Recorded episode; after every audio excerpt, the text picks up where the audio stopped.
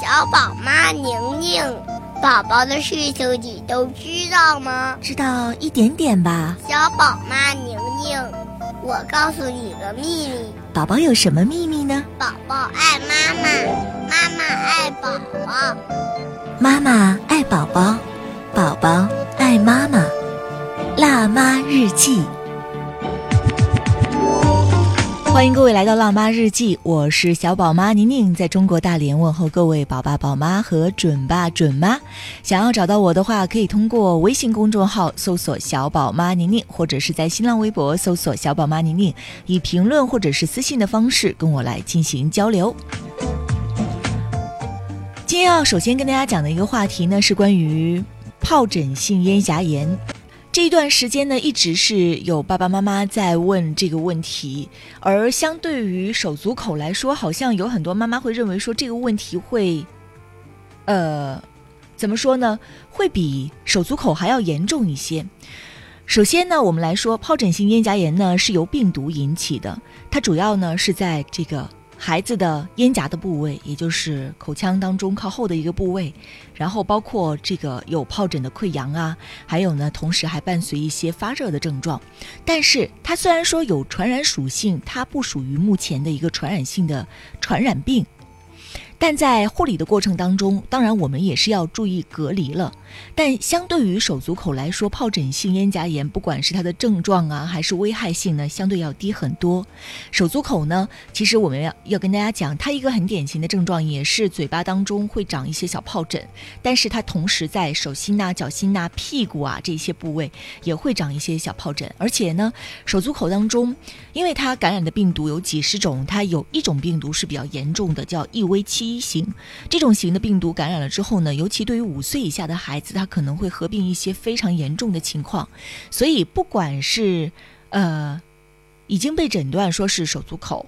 呃，医生建议你回家去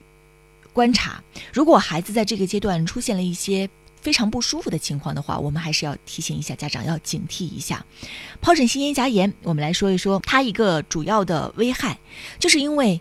因为嘴巴里边有溃疡，特别疼，所以很多孩子的正常饮食可能会受到一些影响。尽管如此呢，宝爸宝妈还是应该注意一下，多引导孩子喝一点儿水呀，喝液体呀。即使是疼痛的话，也应该一点一点尝试多喝。其实，嗯，看大家接受能力怎么样，认不认同。就是如果孩子在这一段时间想要吃一点冰的东西的话，我个人觉得是可以吃一点冰的。呃，包括你自己可以用补液盐冻成那种小冰块儿，可以让孩子含服。这尤其是对于那些吃饭本身就已经严重受到影响的孩子来说是非常有帮助的。还有呢，就是，呃，我发现了一个很好的方法，就是你用那个水果粒啊，或者是麦片啊。然后和酸奶和在一起，然后放到冰格当中，到冰箱里速冻。冻完了之后呢，它有雪糕的那种质感，而且吃起来呢也是非常好吃。还有呢，就是你可以把它铺的再薄一点，然后放到冰箱里速冻，下边铺一层烘焙用的油纸，然后把上边这一层酸奶呀、水果呀，或者是麦片啊这种混合物，然后涂的稍微薄一点，但是要有一定的厚度，因为我们要做成薄片。然后速冻，冻完了之后呢，它就会变成薄片。你就用一个玻璃罐子把它收起来，再放到里边，呃，放到冷冻里边储藏就行了。孩子要吃的时候，你就拿出一块来给他，酸酸甜甜的，孩子比较容易接受。还有一种更容易接受的方法，就是因为烘焙，大家知道有挤奶油的那个袋子嘛，你也可以把这个酸奶还有那个小果粒给它混合上，混合上之后呢，在那个油纸上边挤。一个一个像溶豆一样，像奶豆大小的，嗯，那种小块状的，然后放到冰箱当中冷冻，冻一段时间。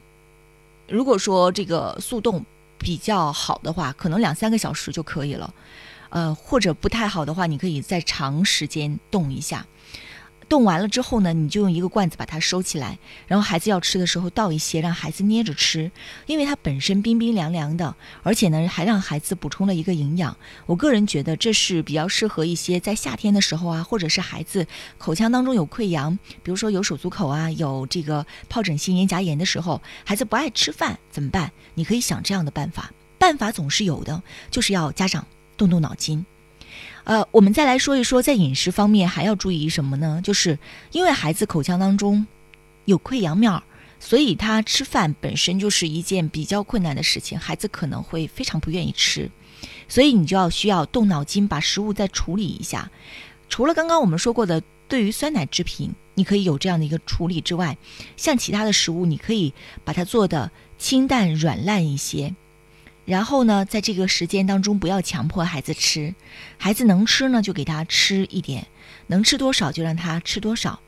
如果孩子在这期间有发射发热的情况的话，可以给孩子准备口服退热药。这退热药准备一种就可以了。吃完退热药，大概二十到三十分钟之后，要注意给孩子及时的补水。如果说发热是持续的，比如说超过了四十八小时的一个高热的话，还是建议大家到医院去检查一下，呃，看一看，因为不论是手足口啊，还是疱疹性咽颊炎，它有时候它虽然说是病毒性的一个感染，但是呢，它有时候有可能会合并一些。细菌的感染，所以要提醒一下家长要特别注意一下。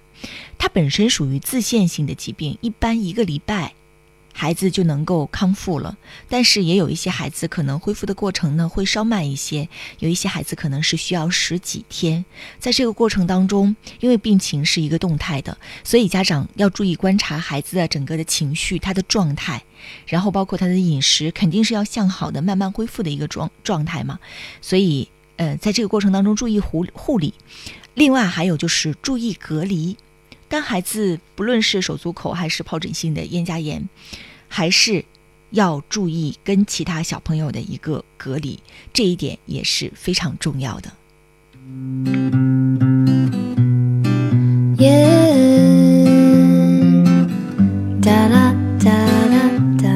再来说一点关于夏天的话题吧。昨天大连一场雨之后呢，今天感觉到挺凉爽的。但是前几天大家可以见识到，啊，进入到夏天的一种炎热的感觉了吧？所以有很多小宝宝就会面临着一个问题，就是痱子的问题。痱子最主要的一个原因就是温度没有控制好。不管是孩子自身的温度，还是孩子生活的，也就是室内的一个温度，都是没有控制好的。为什么在冬天的时候我们很少能看到孩子生痱子，而到夏天的时候生痱子的孩子就这么多呢？就可以说明这个温度是直接相关的。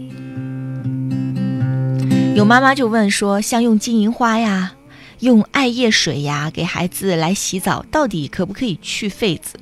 我个人感觉，其实。洗澡本身对于痱子就有一定的作用，因为它能够带走温度嘛，它是属于有能够去汗呐、降温呐这个作用的，所以跟你用什么给它洗，用水给它洗也是一样的效果。而你用了金银花和用了艾叶给它洗，跟用水洗是一样的效果。在这里要提醒一下大家，就是像有一些艾叶呀，有一些那个。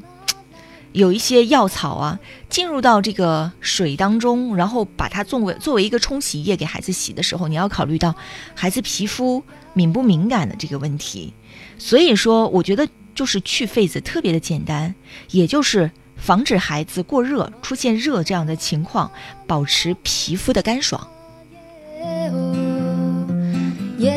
如果你的宝宝已经出现了痱子，有人说已经出现了痱子了，有人说啦，用那个艾叶水或者是用金银花给孩子洗，能够止痒。止痒，我们曾经无数次在节目当中有推荐过一种产品，叫芦甘石洗剂。到药房当中几块钱一瓶，摇匀了用，给它涂到孩子瘙痒的这个部位就可以了。它不仅是含有芦甘石这种成分，而且还含有收敛镇定皮肤的氧化锌的一个成分，所以用这个就可以了，是安全、有效、刺激非常小的。最重要的去痱的方法要记住，就是保持好室内的一个温度，室内的温度呢就是二十四到二十六七度之间。然后另外呢，就是不要给孩子穿的太多，在大大太阳底下不要带着孩子去外边去暴晒。你像上午十点之后到下午四点钟之期之间，就不要带着孩子到户外活动了。即使是上午十点之前、下午四点之后带孩子到户外的话，也尽量选择一些阴凉的地方带着孩子活动。另外，就从外边回来之后，如果说孩子还身上已经有汗了，你就可以给孩子洗个澡、冲个凉，就能很好的降温去汗。呃，另外就是像一些小宝宝，他可能本身呢，就皮肤那个褶皱的地方会比较多，像，呃脖子底下呀，像大腿根部啊，这一些地方都可能是容易长痱子的地方，尤其是脖子底下。对于一些小宝宝，他本身脂肪含量就比较多，然后另外就是他自己的那个颈背部的这个肌肉力量还没有发育好，所以说他自己脖子可能有时候。不不能像我们成人一样给他很好的养起来，所以这个时候你可以用一个小薄纯棉的纱布巾垫在褶皱之间常换。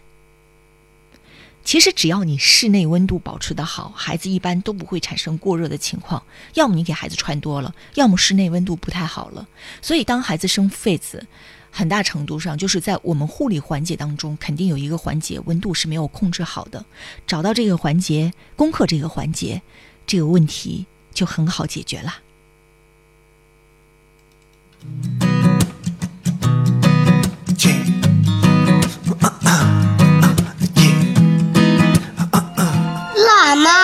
妈日记。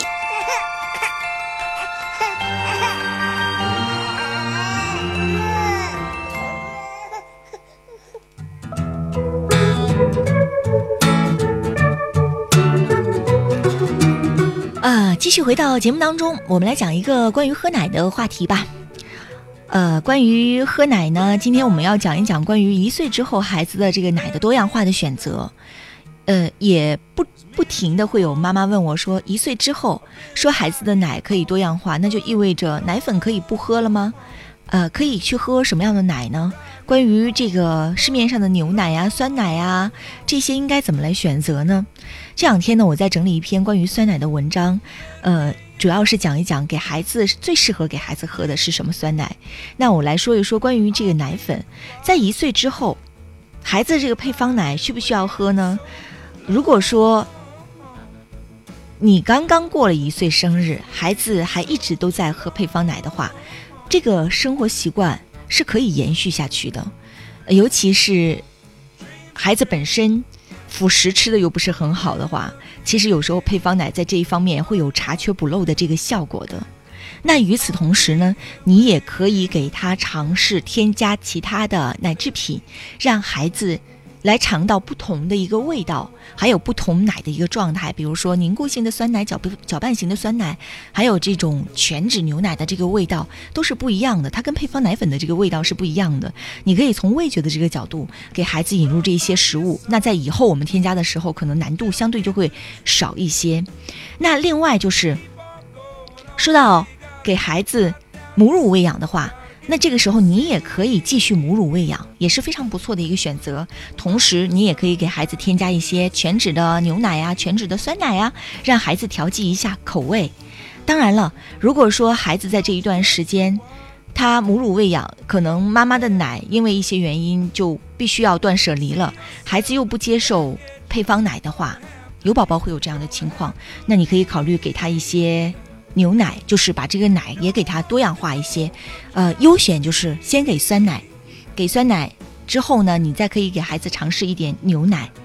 每一样尝试的这个奶呢，你都是要先少量的尝试，来看一下孩子的这个接受情况。呃，在选择的时候，两岁之前孩子选择的这个奶制品都要求是全脂的。因为脱脂奶当中蛋白质和矿物质的含量是太高了，而且脂肪对于婴幼儿来说是非常必要的一种营养素，所以说，我们在这里要提醒一下家长，呃，像我们成人喝的这种脱脂的奶是不要给婴幼儿来进行尝试的。小宝妈，请回答。啦哩啦啦哩啦哩啦哩啦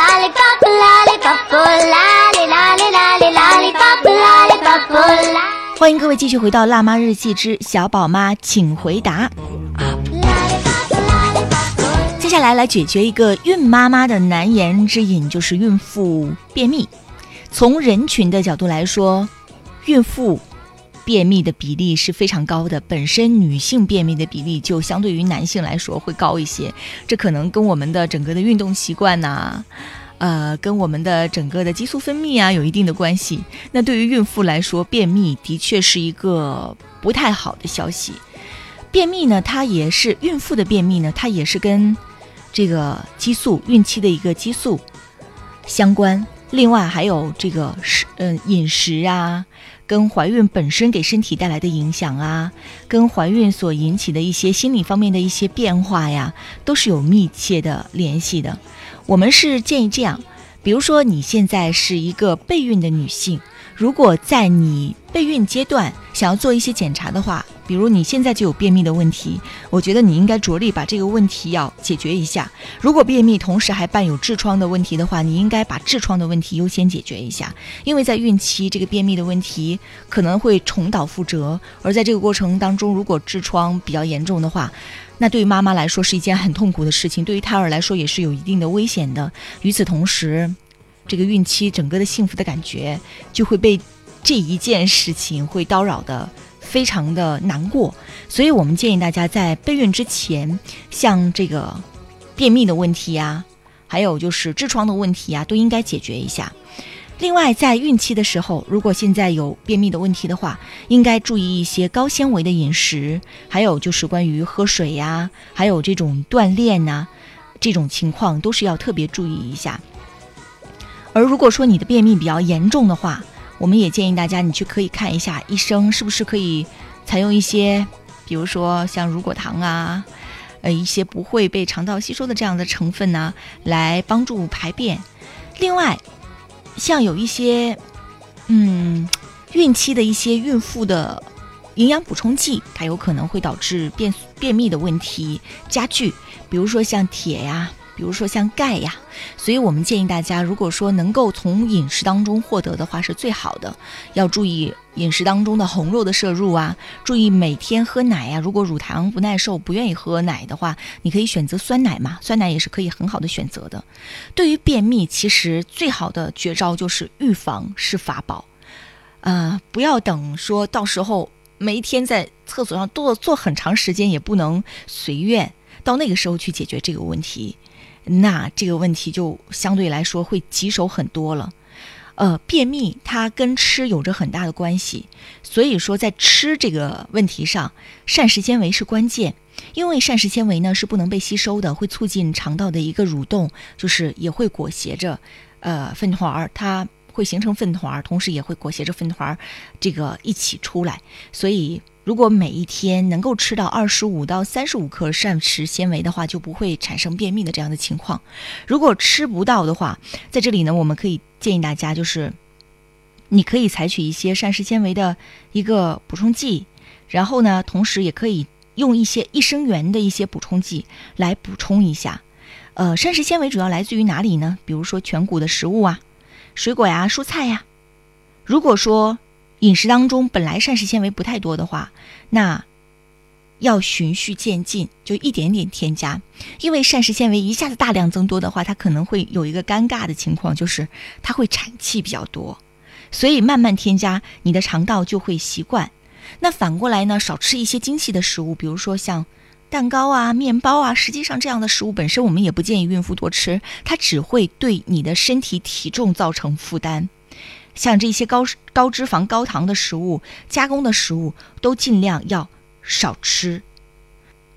膳食纤维粉啊，我们建议大家就是，你如果说便秘的情况比较严重，通过饮食也没有缓解的话，你可以考虑来添加一下。总之就是便秘这个问题，也是要多想办法，多去尝试，去把它解决掉。最后再来回答一个妈妈的问题，就讲到宝宝烹饪用油的问题，说现在看到很多那个某宝卖家说那个核桃油嘛，已经热卖了好几年，说这种油是专门的宝宝油，对于宝宝的智力发育是非常好的。其实我们说这个核桃油，从它的营养成分来说，它只有脂肪了。完整的核桃，它当然营养含量呃营养元素它就很丰富了，脂肪啊、蛋白质啊、维生素啊、矿物质它都都是有的。但是核桃油几乎都是百分之九十九吧，都是纯脂肪。另外，核桃油当中所谓的就是对孩子这大脑发育有帮助的这个 DHA 它是没有的，它只有阿拉法亚麻酸。在这里呢，我们要说营养补充剂当中，如果说只含有阿拉法亚麻酸的话，那这个你要重新评估一下，它不等于 DHA，它在体内它是要有转化的，而转化率有多高呢？从目前的数字来说，不到百分之五。所以，如果你想补充 DHA 的话，你完全可以通过吃这个鱼。当然，阿拉法亚麻酸。富含含量比较高的这种油，你可以考虑作为一个饮食补充，但它不是绝对主力，它只能说是作为一个查缺补漏、一个配角的形式出现。另外，就是核桃油跟其他的食用油一样，就只是日常膳食的一部分，没有变聪明的这样的功效。所以不要迷信任何宝宝的专用油，这个油宝宝的油也是如此。就少品种油是我们提倡的，但是也要换着吃，如果有可能的话，也可以混着吃。